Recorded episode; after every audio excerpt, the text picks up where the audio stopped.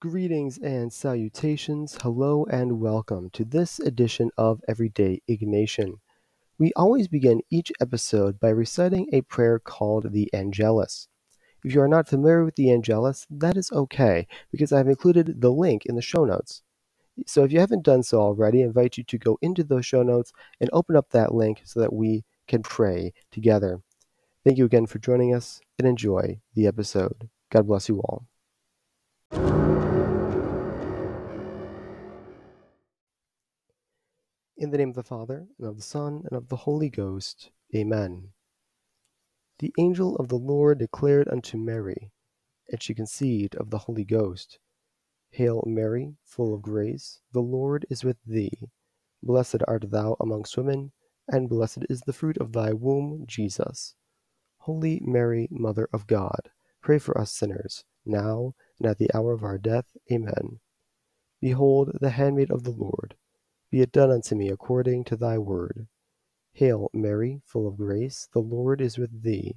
Blessed art thou amongst women, and blessed is the fruit of thy womb, Jesus. Holy Mary, Mother of God, pray for us sinners, now and at the hour of our death. Amen. And the Word was made flesh, and dwelt among us. Hail, Mary, full of grace, the Lord is with thee. Blessed art thou amongst women, and blessed is the fruit of thy womb, Jesus. Holy Mary, Mother of God, pray for us sinners now and at the hour of our death. Amen. Pray for us, O Holy Mother of God, that we may be made worthy of the promises of Christ. Let us pray. Pour forth, we beseech thee, O Lord, thy grace into our hearts, that we, to whom the incarnation of Christ thy Son was made known by the message of an angel, may be brought, by his passion and cross, to the glory of his resurrection. Through the same Christ our Lord. Amen. Sacred Heart of Jesus, have mercy on us. All holy angels, pray for us. Society of Jesus, pray for us. Jesus, meek and humble of heart, make our hearts like unto thy heart. Amen. In the name of the Father, and of the Son, and of the Holy Ghost. Amen.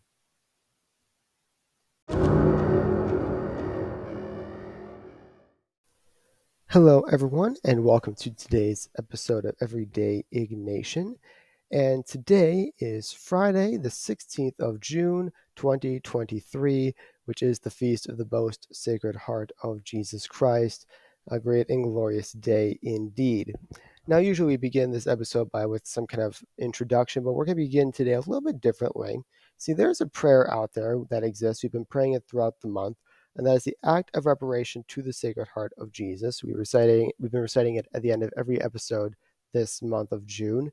And if you recite this prayer publicly today, you will actually receive a plenary indulgence. So, you, again, so to be clear, um, on every year on the Feast of the Most Sacred Heart, if you recite the act of reparation to the Sacred Heart of Jesus publicly, you will uh, it will be granted a plenary indulgence. So we're going to begin today by reciting that prayer. And if you're not familiar with the prayer, or you like the actual text of it, you can find it in the show notes in that bit.ly link I included. So if you haven't done so already, I invite you to go into that bit.ly link, open it up, uh, open up that prayer to the uh, the act of reparation to the Sacred Heart of Jesus, so that we can pray together. I will give you a few moments to do that. Excuse me.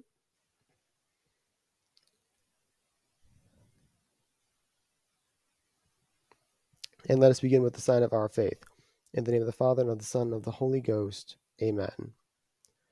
O sweet Jesus, whose overflowing charity for men is requited by so much forgetfulness, negligence, and contempt, behold us prostrate before thine altar, eager to repair by a special act of homage the cruel indifference and injuries to which thy loving heart is everywhere subject mindful, alas, that we ourselves have had a share in such great indignities, which we now deplore from the depths of our hearts. We humbly ask thy pardon and declare our readiness to atone by voluntary expiation, not only for our own personal offenses, but also for the sins of those who, straying far from the path of salvation, refuse in their obstinate infidelity to follow thee, their shepherd and leader, or, renouncing the vows of their baptism, have cast off the sweet yoke of thy law. We are now resolved to expiate each and every deplorable outrage committed against thee. We are determined to make amends uh, for the manifold offenses against Christian modesty and unbecoming dress and behavior, for all the foul seductions laid to ensnare the feet of the innocent, for the frequent violation of Sundays and holidays, and for the shocking blasphemies uttered against thee and thy saints.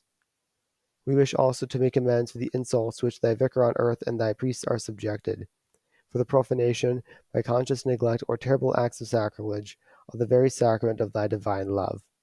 And lastly, for the public crimes of nations who resist the rights and the teaching authority of the Church which thou hast founded. Would, O divine Jesus, we were able to wash away such abominations with our blood.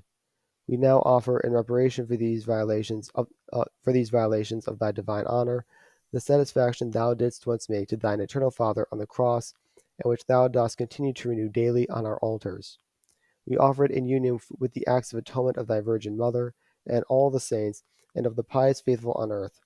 And we sincerely promise to make recompense, as far as we can, with the help of thy grace, for all neglect, uh, for all neglect of thy great love, and for the sins we and others have committed in the past. Henceforth, we will live a life of unwavering faith of purity of conduct, a perfect observance of the precepts of the gospel, and especially that of charity. We promise to the best of our power to prevent others from offending thee, and to bring as many as possible to follow thee. O loving Jesus, through the intercession of the Blessed Virgin Mary, our model and reparation, deign to receive the voluntary offering which we make of this act of expiation, and by the crowning gift of perseverance, keep us faithful unto death in our duty and the allegiance we owe to thee so that we may all one day come to that happy home where thou with the Father and the Holy Ghost dost livest and reign livest and reignest God, world without end. Amen. In the Father, and of the Son, and of the Holy Ghost. Amen. So that again was the act of reparation to the Sacred Heart of Jesus. And if you recite that publicly today, the Feast of the Sacred Heart, yeah, it will merit a plenary indulgence, and that's true every year. So today we're since today is the feast of the Sacred Heart, I want to talk about this concept I've been thinking about recently, and that is the sacred heartbeat. Uh, traditionally, the, uh, the, the feast of the Sacred Heart is celebrated with the liturgy, right? And so it's most fitting to talk about the sacred liturgy and how the sacred liturgy is, in many respects, the sacred heartbeat and its importance in our lives. So let's begin with this. I would like to begin uh, by asking a question, and that is this: What is liturgy? Kind of a tough question, right? What is liturgy? How, how would you define liturgy? Well, liturgy, in a very simple sense, is the expression of the truths of the sacrament, whichever sacrament it may be, through ritual. I'll say it again liturgy is the expression of the truths of the sacrament, whichever sacrament it may be, through ritual. So we are obviously most familiar with Eucharistic liturgies, right? Those are expressions of the truths of the Eucharist through ritual. Uh, there's also, but there's also baptismal liturgies, right? That's an expression of the truths of baptism through ritual. Marriage liturgies, ordination liturgies, so on and so forth, all reflect the truths of that sacrament, whichever sacrament it may be.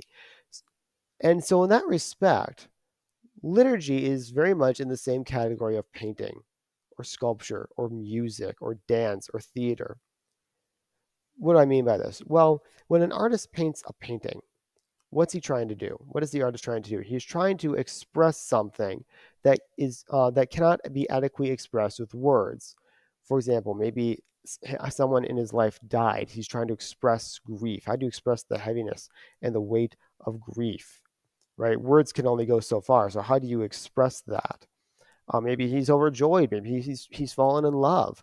How do you express the, the the jubilation and joy of love to someone who's never experienced it before, or express it in a way that words cannot express? Because again, words can only go so far. Now, I will fully admit, I'm a writer. I love words, but even I will admit that words again can only go so far especially when it comes to expressing what is true, what is good, and what is beautiful, namely God Himself. And that is where the rituals of liturgy come in. Ritual, in many respects, the rituals of the sacred liturgy are heartbeats, but they're, specifically, they're the sacred heartbeat. And no different than any other heartbeat, this one too has a rhythm. And there's a political commentator and social commentator out there named Andrew Klavan. He's a wonderful, um, very, very bright, uh, very bright individual. And he writes this. This is about he talked spoke about uh, ritual one day, and he says this. He's a he's not a Catholic, he's a Protestant, but he says this, and he hits it right on the money. He says this quote, I believe so much in ritual because all of us, all of our lives, are passages to God. The point of your life is becoming that person you know you are supposed to be by emptying out all of the accidents of your life and letting something flow into you that is the Spirit. Ritual helps you do that because things that happen to happen to your life get between you and God. What symbols do, what ritual does, is that it depersonalizes that passage. It says, I know, I know, life went wrong. Your father was abusive, but God is not abusive. Your mother abandoned you, but God will not abandon you. Come to the bread and wine. It has nothing, but we will transform it. Through ritual, through prayer, through understanding, through concentration, we will transform that into the body and blood of Jesus Christ. And soon you will begin to, to construct a world in which all of these material things will lead you back to God. You just have to show up, do the rituals, say the prayers, read the book. That's all you have to do. And day by day, you will change. It will change you. And you will start to shed the personal things that have derailed you and have derailed that passage. Unquote. And Klavan got it right. Exactly right. Right on the money. Ritual again, according to Klavan, they, they do just that. They're, they're a conduit to the divine majesty. The rituals of the sacred liturgy are conduits to the divine majesty. It is in the sacred liturgy that we find the sacred heartbeat, one that, like the beloved disciple at the Last Supper, we as Catholic Christians are called to lean into the heart of our Lord and listen to that heartbeat, just as he did, because that sacred heartbeat continuously speaks to us. But what I like about Klavan's quote too is that it he takes it a step further. Because liturgy is not about us. He spoke about how it depersonalizes, right? Um, and he's exactly right. I want to kind of build off of this with our discussion today. Because again, liturgy is not about us, it is about the divine majesty. That should be common knowledge. But unfortunately, that's not always the case, is it? See, we make the liturgy about us oftentimes uh, during the pandemic, we saw firsthand what happens. Right, there are these v- pictures that went viral, and these pictures are available in the the post itself, the blog post itself on the website if you want to take a look. But we saw what happens when we make the liturgy about us, right?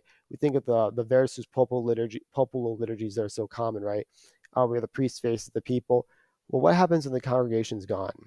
And we, those images went viral, right, of a priest celebrating mass in an empty church, right?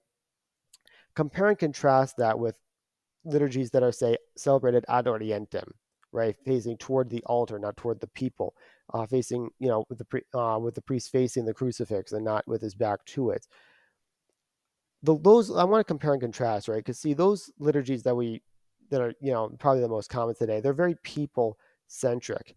If you go to say those versus popolo liturgies or the t- traditional Latin Mass liturgies, they're not about us. They're not people centric. They're Christocentric. In other words, where one liturgy is about us, the other is about God Himself.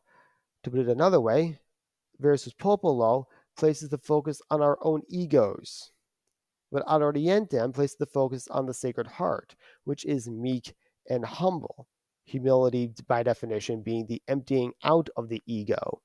And again, those pictures are, which again, they went viral, are available on the website.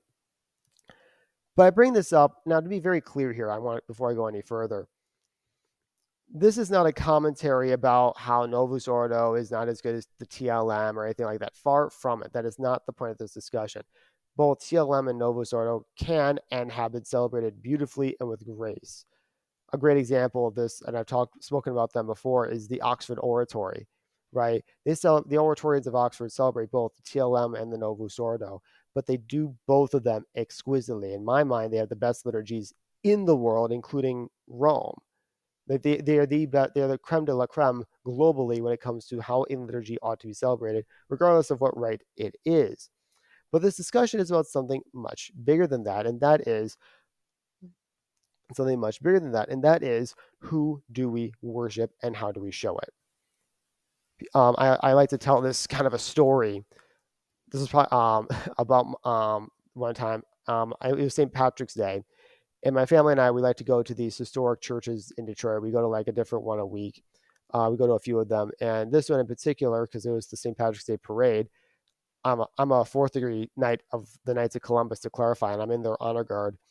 And so I was going to be marching in the parade that day. But before we went, I went, I wanted to go to Mass with my family at the church nearby, which happened to be an Irish parish. Um, I will not say who's, uh, I will not say the name of it for their sake, but it's in a, uh, a part of Detroit called Corktown. And there's this beautiful Irish church. Um, and the local Irish society was there. And I didn't think much of it, right?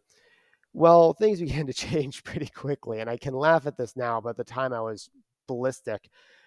Um, uh, as if you know, like during mass, there's a time when you bring the gifts up to the altar, right? Usually, you don't think much of it, right? Maybe it's a family or some small kids or whatever. But this particular parish decided to do something very, very different, and I swear to God, this is real. They brought it up, the gifts, with Irish step dancing. I wish I was lying to you right now. They were Irish step dancing in mass in front of the altar. And I don't know if you've seen video of Irish step dancing, but it looks, I hate to say it, ridiculous. It looks insane. It looks you know, it's like um, what's what's uh, their their you know their their legs move independent from their bodies. I don't know how they do it, but it's not fitting for the liturgy, right? That's fitting for a dance hall, not the liturgy. And just when I didn't think it could get any possibly worse, it did, and they decided to start playing some bagpipes and bring the bagpipes in because what the hell, right? Why not? So we had bagpipes and we have Irish step dancing at this church, and needless to say, I have not stepped back in that church since terrible mass, horrible mass, worst I've ever been to. But I say tell this story to illustrate a point. That was a mass that was not Christocentric. We weren't celebrating Christ at that mass, or at least the, the congregation wasn't. It was a it was a community gathering, right? No different than what would happen at your local YMCA or at your park or with a club or organization. It was just a chance to kind of get together and be Irish, and that's what the mass was about, which is false it's totally false. It's BS. The liturgy, to quote the Second Vatican Council and to quote the Catechism of the Catholic Church, is the source and summit of the Christian faith. It is about the divine. But do, how did well, that was not illustrated, right? Like, how, but how do we show that, right? So again, this these kind of liturgical abuses, these how a liturgy is celebrated, and the concept of liturgical celebration again invites us to ask that question Who do we worship and how do we show it? The answer should be commonsensical, right? I'm a Christian. I worship Jesus Christ, right? That should be it. But if you're Irish step dancing for the altar, I have to ask you, do you? Do you worship Jesus Christ or do you worship yourself? Is this just some perverted egoism? And there's so many in, modern, modern world that are like that, aren't there? So many in our modern world today whose actions speak louder than their words. And these men and women, I hate to say it, are Christians in name only. But as Catholic Christians and as sons and daughters of St. Ignatius, we are not called to elevate ourselves.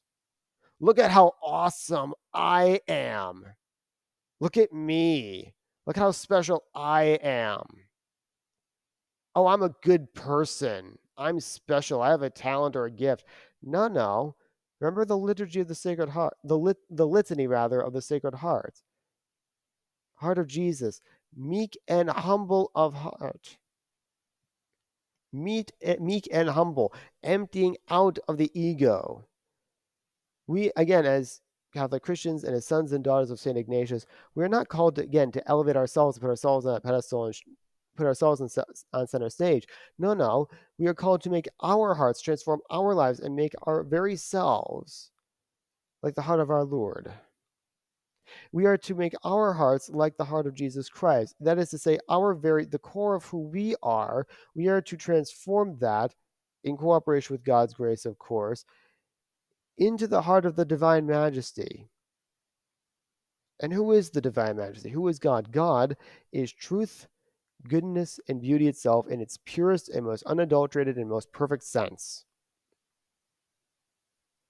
And what better way to do that than through the liturgy, a properly celebrated liturgy?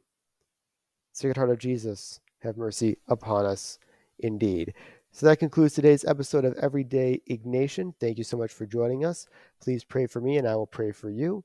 And God bless you all.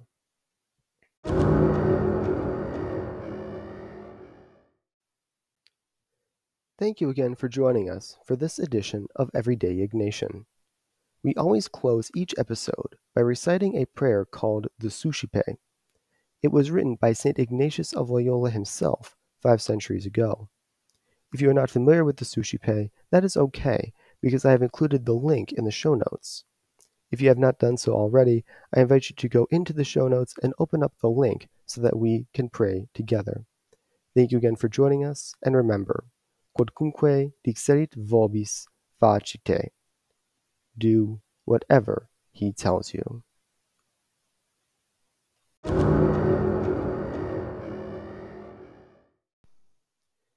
In the name of the Father, and of the Son, and of the Holy Ghost. Amen.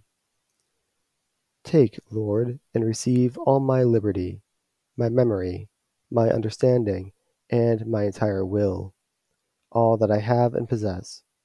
You have given all to me. To you, O Lord, now I return it. All is yours. Dispose of me wholly according to your will. Give me only your love and your grace, for this is enough for me. Amen. Sacred Heart of Jesus, have mercy on us. All holy angels, pray for us. Society of Jesus, pray for us. Jesus, meek and humble of heart, make our hearts like unto thy heart. Amen. In the name of the Father, and of the Son, and of the Holy Ghost. Amen.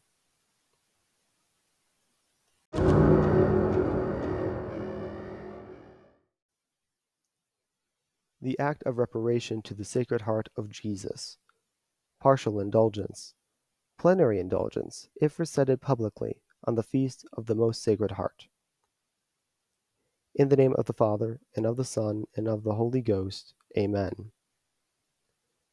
O sweet Jesus, whose overflowing charity for men is requited by so much forgetfulness, negligence, and contempt, behold us prostrate before thine altar eager to repair by a special act of homage the cruel indifference and injuries to which thy loving heart is everywhere subject.